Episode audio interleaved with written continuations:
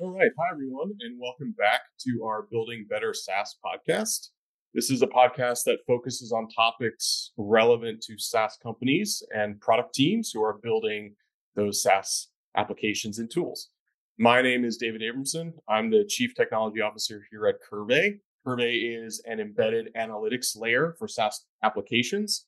So we work every day with uh, lots of SaaS companies helping them to grow their applications and enhance their product offerings. Uh, today on the podcast, I'm really happy to be joined here by Ali Allage. He is the CEO of Blue Steel Cybersecurity, and I'm going to let Ali introduce himself and tell us a little bit about what Blue Steel does. Sure. Thanks, David, for uh, uh, having me on the show today. So, um, I, like he said, I'm Ali Allage, CEO of Blue Steel. We focus on cybersecurity compliances. So, your SOC 2, HIPAA compliance, HITRUST uh, for SaaS based organizations in the healthcare, fintech, research, and education space. Um, we are also DoD um, contractors focused on application security. Um, we, you know, primarily work with organizations from like the 50 to 300 person mark, and really those that have an existing DevOps process that want to add a, a security layer and meet compliance requirements for contracts that have those requirements in there. So, uh, really enjoy this the space and love working with a lot of the customers we do. Yeah, thanks for that, Ali, and, and great to have you joining us on the podcast today.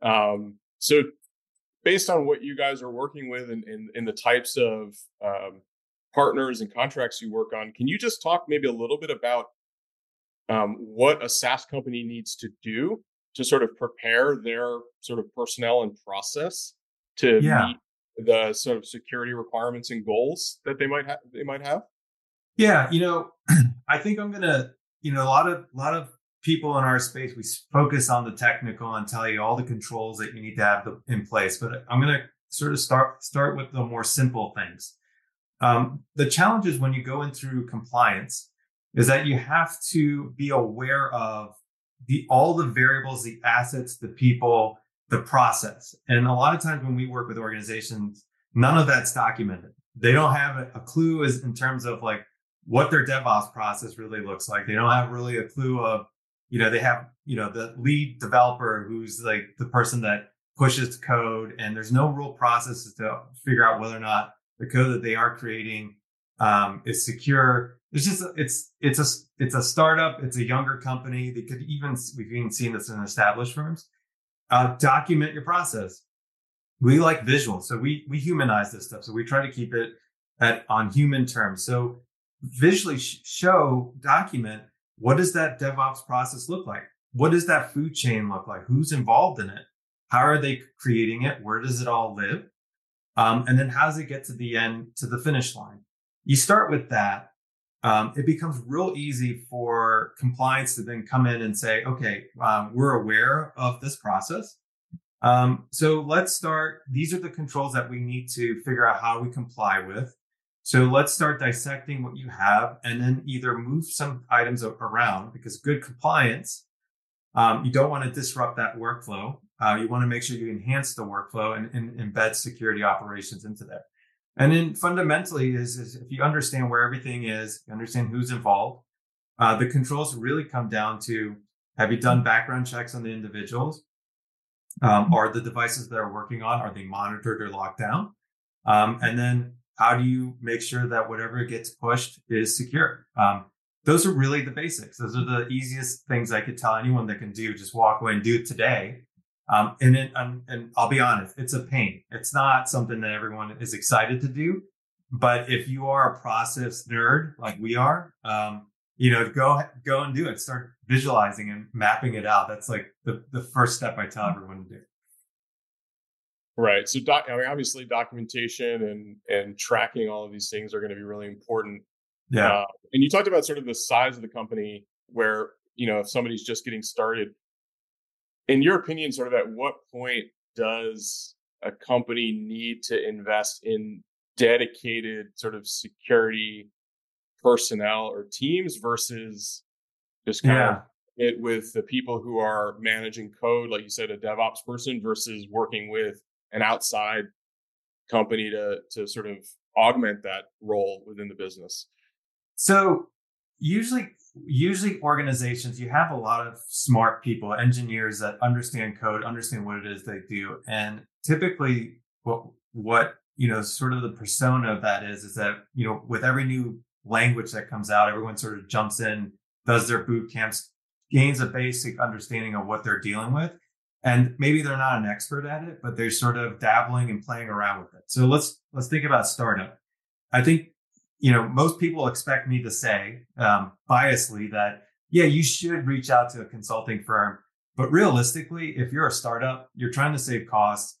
Um, why not get the smartest engineer in the team, the one that's the most interested in security, to start understanding the basics of uh, uh, DevSecOps? Like what what makes a DevSecOps real? What what are some of the components into that? It's honestly not rocket science. It just takes someone to start put those um, items into place to understand it. And that can happen in day one. You could have, you know, you control your your IAM roles. Uh, if you're in an AWS environment, you start uh, understanding roles and teams and privileges. You start putting those things into place. Um, those are again simple stuff. Um, and and and if you're um, ambitious or want to understand security, the learning curve is not that steep um, especially if you're a well accomplished engineer. So start with that. When does you know calling uh, for help make sense? It's when you're trying to adapt policies and procedures and enhance what you don't understand of the compliance, right? So um, every one of these compliance measures, some are really black and white. So like NIST controls are very black and white, but there's a lot of them. There's like 110 there's, you know, in some cases could be a thousand requirements, right? So it's a lot of work to do. Um, and it's not necessarily, it doesn't necessarily make sense to devote uh, time into it if you can outsource it. Um, the second thing is the ones that are not necessarily so black and white, it's interpretation. What is this control really asking for? Um, what do we need to have in a policy procedural place to make it real? And then how do we marry that to the technical pieces? Like, how do we show evidence that we're in compliance with that? I think that's when you start looking at um, organizations like third party. And then the final stage is when you when do you bring in in house. Um, in house to me means that your your security operations are better, better suited to have um, internal control. Um, a lot of times, and that's you know that's a lot of questions you have to go back and forth because the cost is going to that's the most expensive approach, honestly. And and the question is, is it is the cost worth the internal control, or is it still safer to have a third party that really um, is up to date, has a, a, an entire customer base to bring that experience in? One one is not better than the other. So it's really up to the characteristic of the organization as to what makes sense for them and going with that. Yeah, it makes sense and appreciate kind of the laying out the different stages you mentioned uh, some of these compliance acronyms, and and maybe you can you can expand a little bit on the kind of sure. role that regulations have, and maybe the impact that those regulations might have on a, a SaaS company. Um, I know from our experience, you know, especially when we work with SaaS companies that are trying to deploy in maybe multiple geographic regions um, or need to you know work with very um, specific industries like the ones you mentioned they have these different um, security requirements. Can you talk a little yeah. bit about how that can shape the strategy moving forward? Sure. Um, there's a couple of layers to this right? So uh, you know data security um, in the sense of privacy is one. You know gdpr we we know about those regulations and i and um, other re- regulations on data privacy that we have to face in the US ourselves, right? Um, I think, you know, there, there's that component, but then there comes down to um, how that data is handled, right? And so things that SaaS, SaaS organizations have to start thinking about.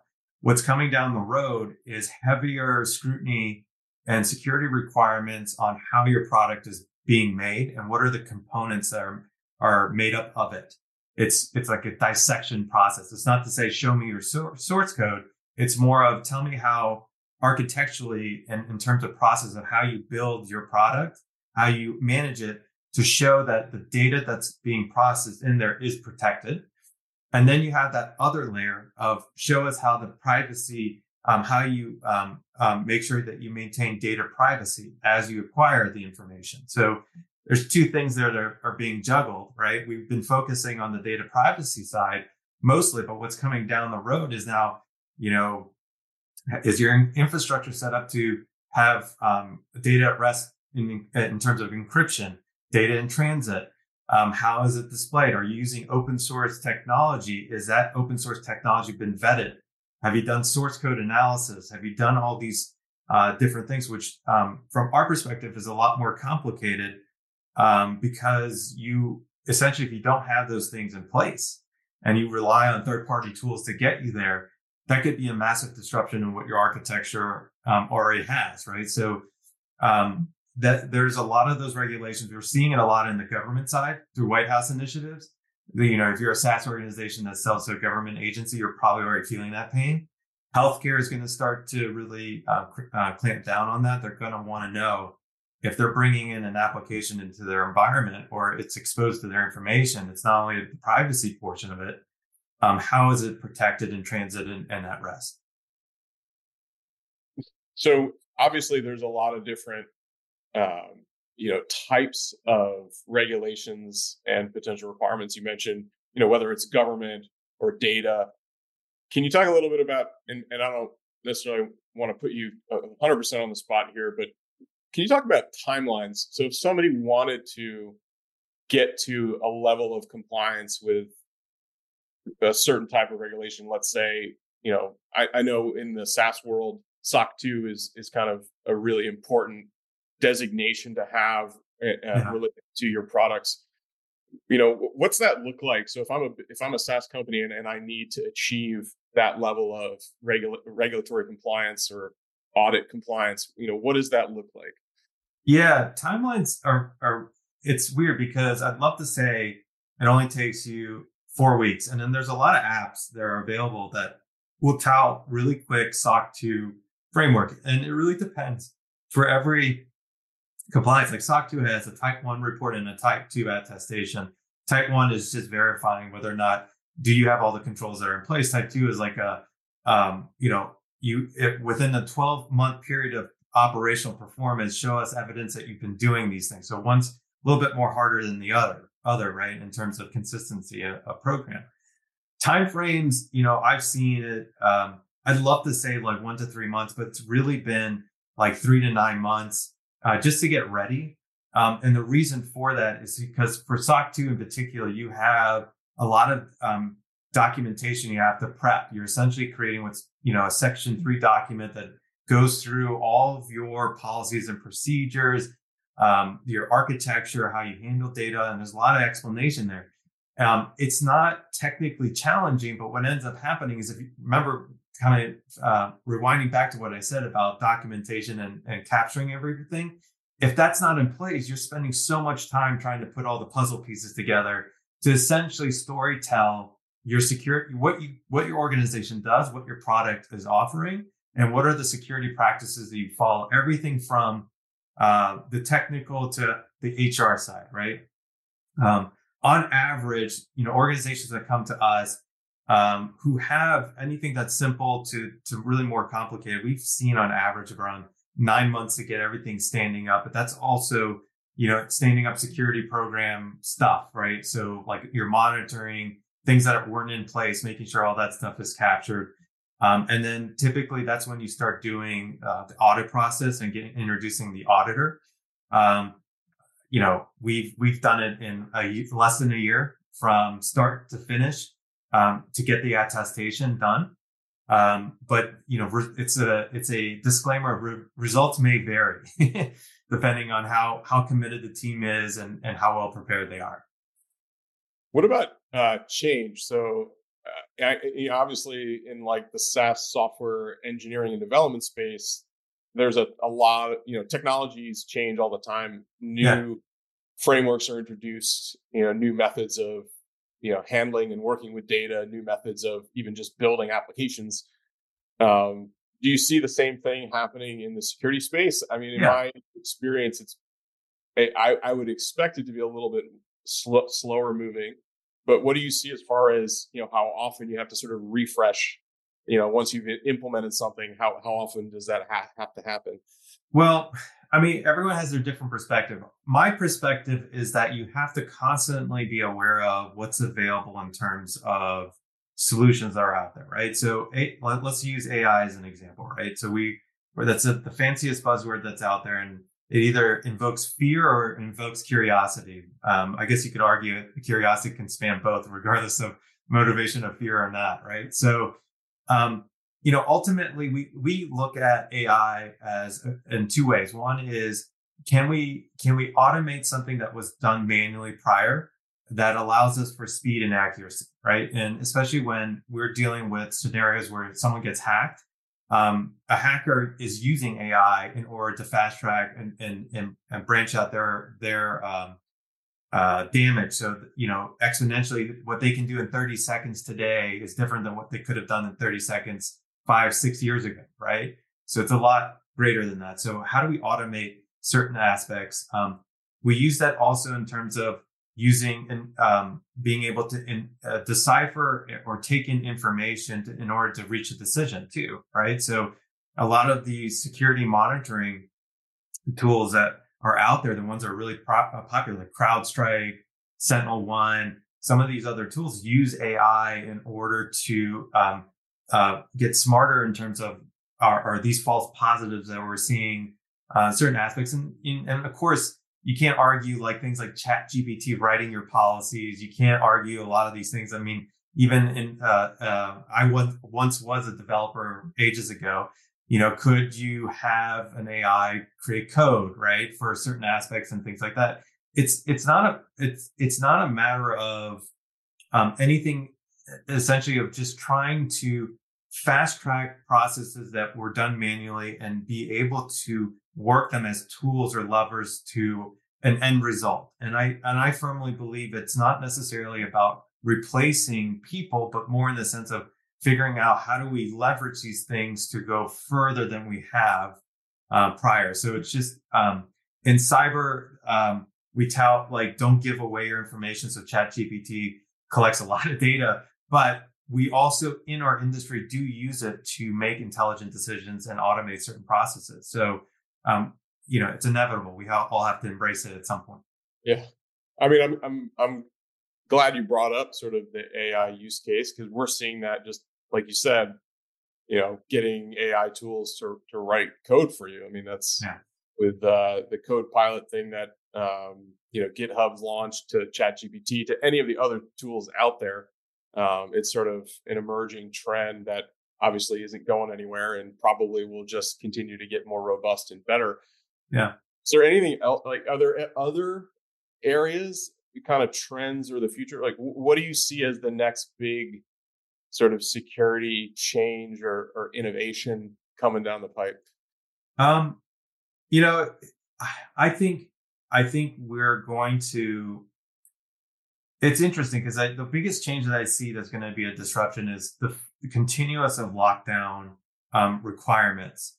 My hope um, is that, and I don't think this is a foreseeable future um, item, but I, I'm inspired by the notion or idea of do we really need all these compliances? Like, do we need to have um, a SOC 2 and ISO 27001 um, is or HITRUST. I mean, and I understand the reasons for them coming from the compliance world, but I'd love to be able to make um, or have these complications of what what should a starting company really focus on? Because SOC 2 is a hill to climb.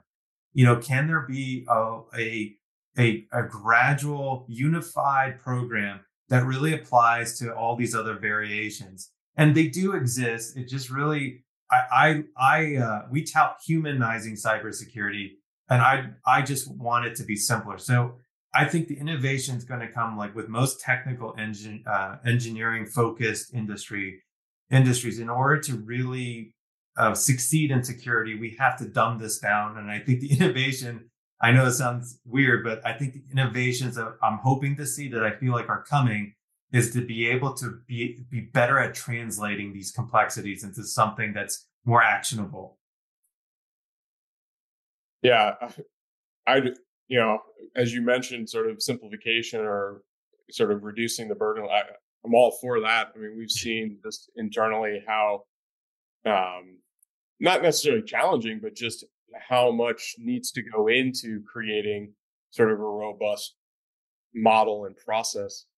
Um, I just thought of one other question though that is kind yeah. of what. So, what do you what do you think has changed in security now that more companies are, are sort of operating outside of the confines of like the office network, right? I mean, I think historically, obviously, you you always had businesses that had a physical location, yeah. everything sort of stored at that location, yeah. and uh, code, every you know whatever it was, everything was running through sort of a centralized or usually a centralized place.